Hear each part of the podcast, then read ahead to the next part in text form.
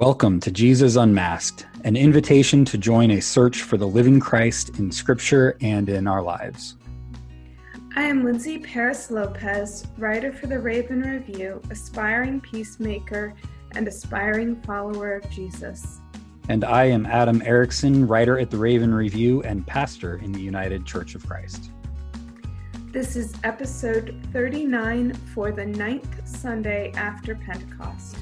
In this episode, we discuss Matthew chapter 14, verses 13 through 21. In Jesus Unmasked, we seek to remove the masks of exclusive theology and violent cultural lenses that obscure the truth that Jesus is unconditional love.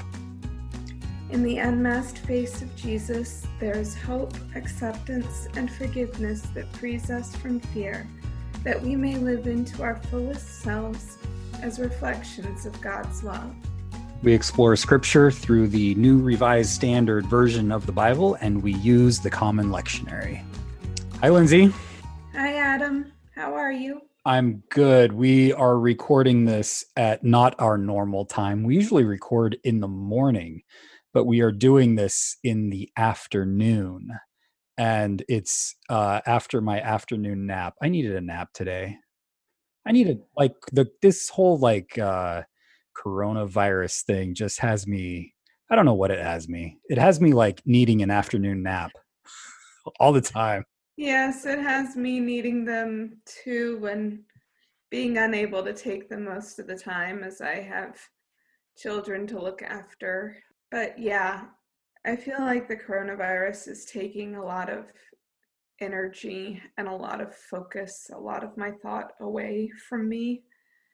And uh, sometimes it's hard to remember that even with everything going on, we're still living in a world of abundance. Yes.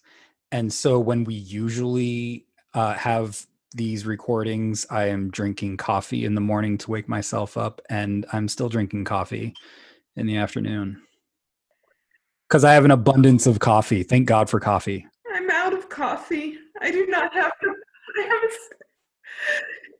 You know what, Adam? Why don't you send me one pack of your coffee and I'll pray and Jesus can multiply thousand packs of coffee for me. Jesus, please multiply the coffee. Yes, we need that would have coffee. been a real miracle at the at the lakeside if he had multiplied coffee. Well, uh, speaking of, so we are moving beyond parables. Actually, we're not. As I was reading this, I was like, oh, thank God we are no longer talking about those parables. But this story of Jesus feeding, how many people does he feed in Matthew in this story? It does not say. Oh. Because we traditionally refer this refer to this as the parable of the feeding of the 5000. But what it actually says is there were 5000 men and women and children besides. Oh.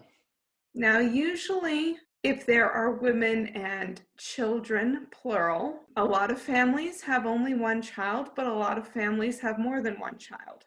So if there were women and children, there were probably multiple children and at least one woman per man. So we have no idea how many people were actually fed because, as in so many stories written down in patriarchal times, probably the vast majority of the people are left out.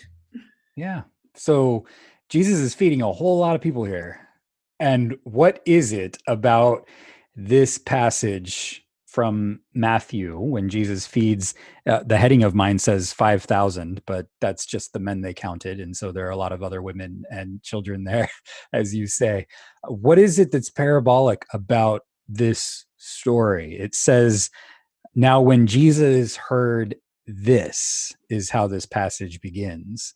And so just want to give the setup to now when jesus heard this what did jesus hear just before jesus goes out and feeds the 5000 plus people john the baptist is murdered by king herod So King Herod is throwing a banquet for all of his rich friends.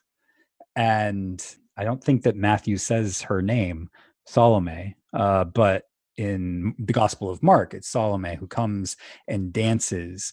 And here it just says the daughter of Herodias came and danced and made or suggested that Herod kill John the Baptist. So, what does Jesus do? He goes out and flees this place, and then the story picks up. And I will read where the story picks up. Now, when Jesus heard this, he withdrew from there in a boat to a deserted place by himself. But when the crowds heard it, they followed him on foot from the towns. When he went ashore, he saw a great crowd, and he had compassion for them and cured their sick. When it was evening, the disciples came to him and said, This is a deserted place, and the hour is now late. Send the crowds away so that they may go into the villages and buy food for themselves. Jesus said to them, They need not go away. You give them something to eat. They replied, We have nothing here but five loaves and two fish. And he said, Bring them here to me. Then he ordered the crowds to sit down on the grass. Taking the five loaves and the two fish, he looked up to heaven and blessed and broke the loaves and gave them to the disciples. And the disciples gave them to the crowds. And all ate and were filled. And they took up what was left over of the broken pieces twelve baskets full.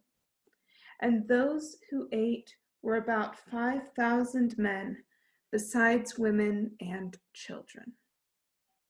So, remember from the last few weeks, we've been talking about parables, and parable means uh, fr- comes from two Greek words, uh, para, which means alongside or besides, and uh, balo, which means to throw.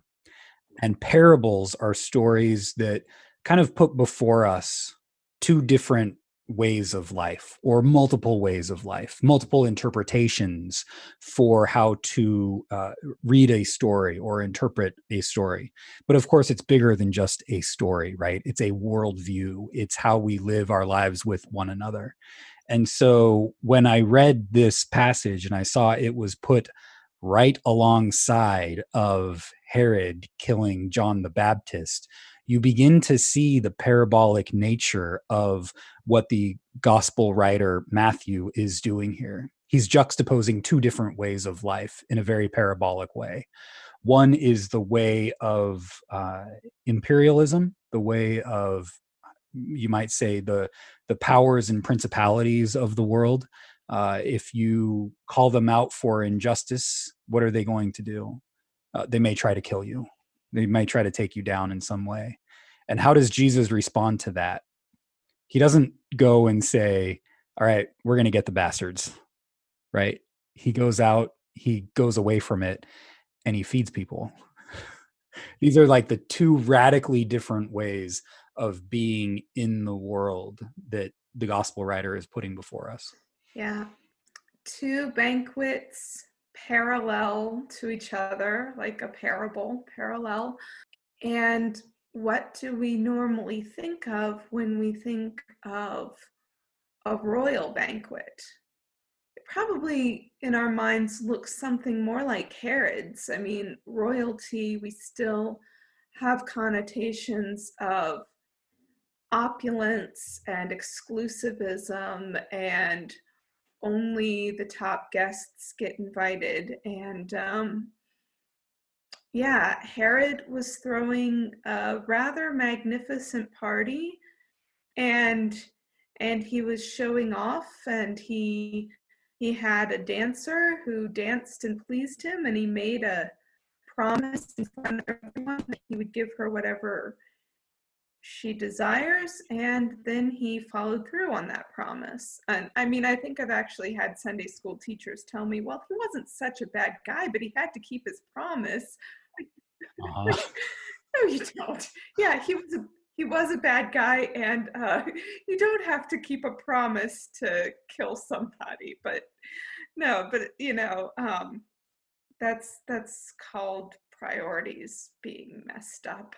but um, uh, but um, welcome to Sunday school, everyone. I have had the same Sunday school teachers have said much better things Yes, I'm and sure I've, they have. I've seen better Sunday school, you know, better interpretations of Sunday school lessons. But I mean, I think it's a problem we fall into a lot when we're trying to make sense of scripture. Um, but defending Herod as a good guy is is not something that we want to do. But anyway. Well, I would following Girard, you would you might say that he's a mimetic guy. Yeah. And uh, Herod is pulled by the crowd in his party, right? He's pulled by the crowd in order to fulfill this desire that they have to see blood. And hey, you know, there's something like, there's a reason why we go see rated R movies, mm-hmm. right? there's something almost cathartic of uh, being part of the crowd that unites against a common enemy. I mean, we see this throughout human history, and Herod, whether he wants to do this or not, uh, gets caught up, is influenced by those who are in the crowd, right? And this is what Rene Girard teaches us about what it means to be human. We're going to be influenced by others. But the question is, who are we going to in- be influenced by, right? I think a lot of Christianity is actually influenced by the God of Herod more than by the God of Jesus. Mm. And what do I mean by that? We we become like the God that we worship. And if we uh, end up becoming more and more violent or needing to destroy our enemies or needing to blame others for the situation that they find themselves in, uh, we become more like the God of Herod in the crowd that's in here. But what does Jesus do? The God of Jesus is the one who doesn't blame those who are hungry or those who are in need of healing by saying it's your own damn fault that you are this way. Jesus doesn't do that. He goes to them and he heals them. Mm-hmm. He doesn't, you know, there's that great meme that says, uh, Jesus says, Hey, we're going to feed the the poor and heal them and we're going to give food to those who are hungry and the disciples come up to him and they say but jesus then they're going to be reliant on you and you need to teach them to to not be reliant on you to pull themselves up by their own bootstraps right jesus is like just feed and heal people that's what the kingdom of god is about and stop making these excuses and stop blaming the victim mm-hmm. of human culture mm-hmm. Yeah, the truth is, when we teach people to rely on each other, we also teach people to be reliable. That's how it works. That's how mimesis works. You, it's not that you, we are interconnected. You know, why deny that? None of us have anything completely by ourselves. We are born completely helpless and dependent and we grow yeah. up in a world where we we might make some contributions but we can't live without the contributions of others. We grow up in an interconnected world. Yes and part of the beauty of this story that is so often missed is the miracle that jesus we tend to get focused on the miracle that jesus multiplies the fish and the loaves right? And we think that's the whole thing to the story. But we miss that in each one of these feeding of the thousands that jesus says to the disciples okay go and feed them mm.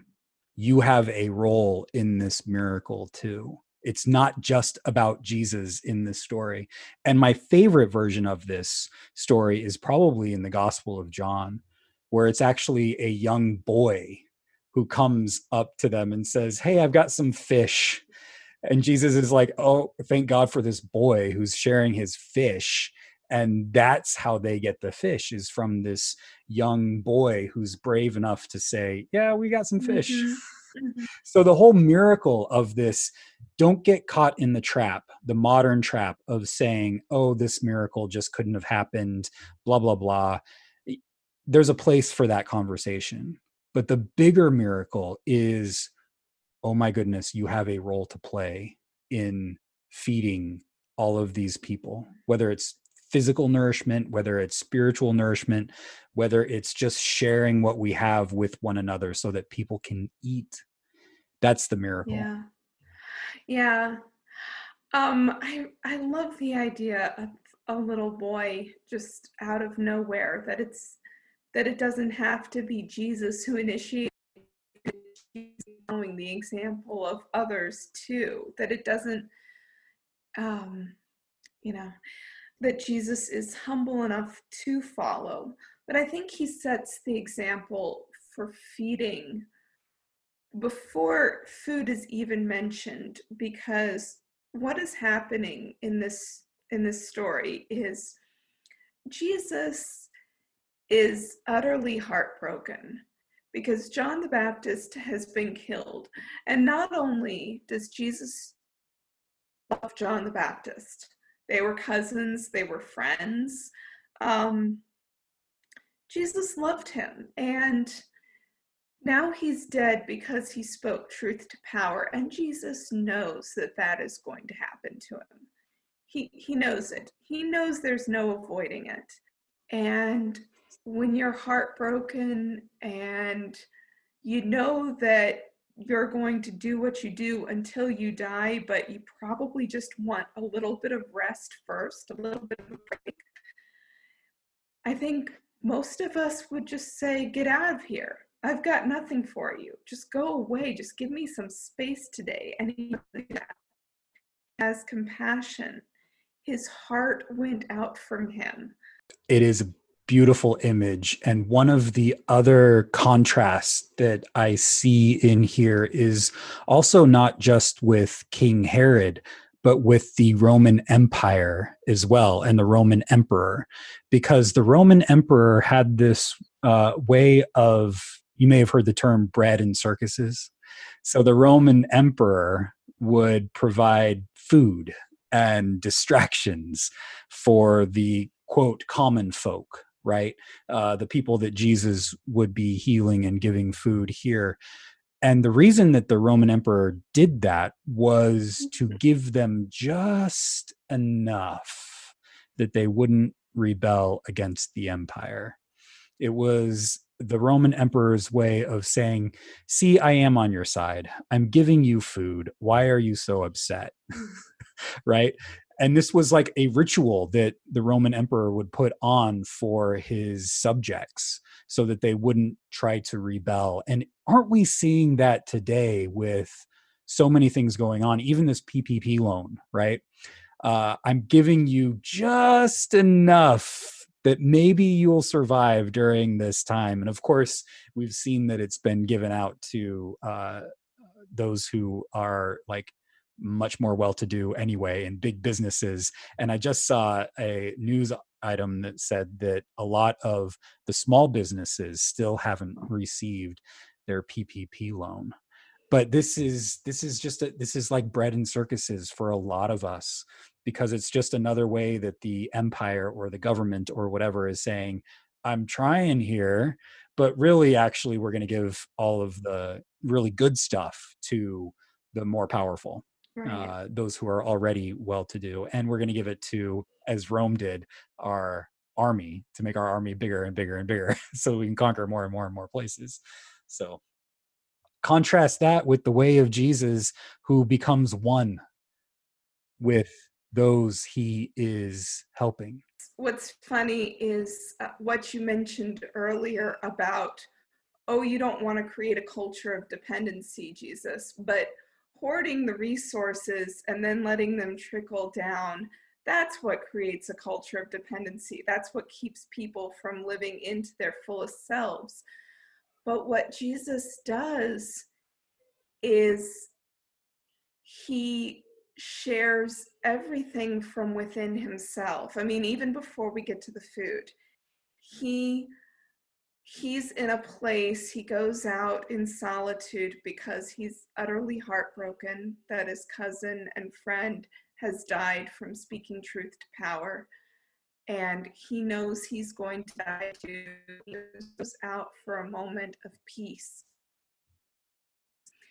And then he comes back and sees crowds of people and instead of saying, Leave me alone, don't you people have some place to be? I'm hurting here, I have nothing to give. He gives what he has within him because he has compassion on the crowd. And he is so full of love and he lets love pour out of him. He heals them, he speaks words of wisdom and comfort to them. He gives everything from within himself. And what that does is it inspires people to open their hearts and share with one another. And here I always come back to the women and children, those people who were the besides in the gospel, because usually when mothers are traveling a long distance with their children, they remember to bring some food. So they probably had enough to share specifically because of those extra women and children who weren't even counted. Um, and that's something that Jesus does. Jesus draws our focus to the people who have never been seen before and gives them a place, not only gives them a place, but goes in solidarity with them and has us follow him into solidarity to say all the people that you've cast out are really the people that we need to build our lives around, not by casting them out, but by centering them and and loving them, loving everybody. I mean, that's a real sense of abundance to give of yourself and inspire others to give of themselves. That is so different from the way of hoarding the resources and letting them trickle down so that the people feel like their lives will fall apart if the empire collapses. There you go. Yeah. Thank you for this, Lindsey, and exploring this parabolic story. Thank you, Adam. And thank you, everyone, for listening. That is it for this episode of Jesus Unmasked. Jesus Unmasked is produced by the Raven Foundation, where we talk about faith and mimetic theory. Check out more of our work at ravenfoundation.org. You can connect with Raven on Facebook, Twitter, and Instagram. And special thanks to our editor, Rhea Dickerson. You can catch up with Rhea at depthsofechoes.com. And friends, if you like this episode, feel free to share it with your friends or your enemies because Jesus calls us to love them too.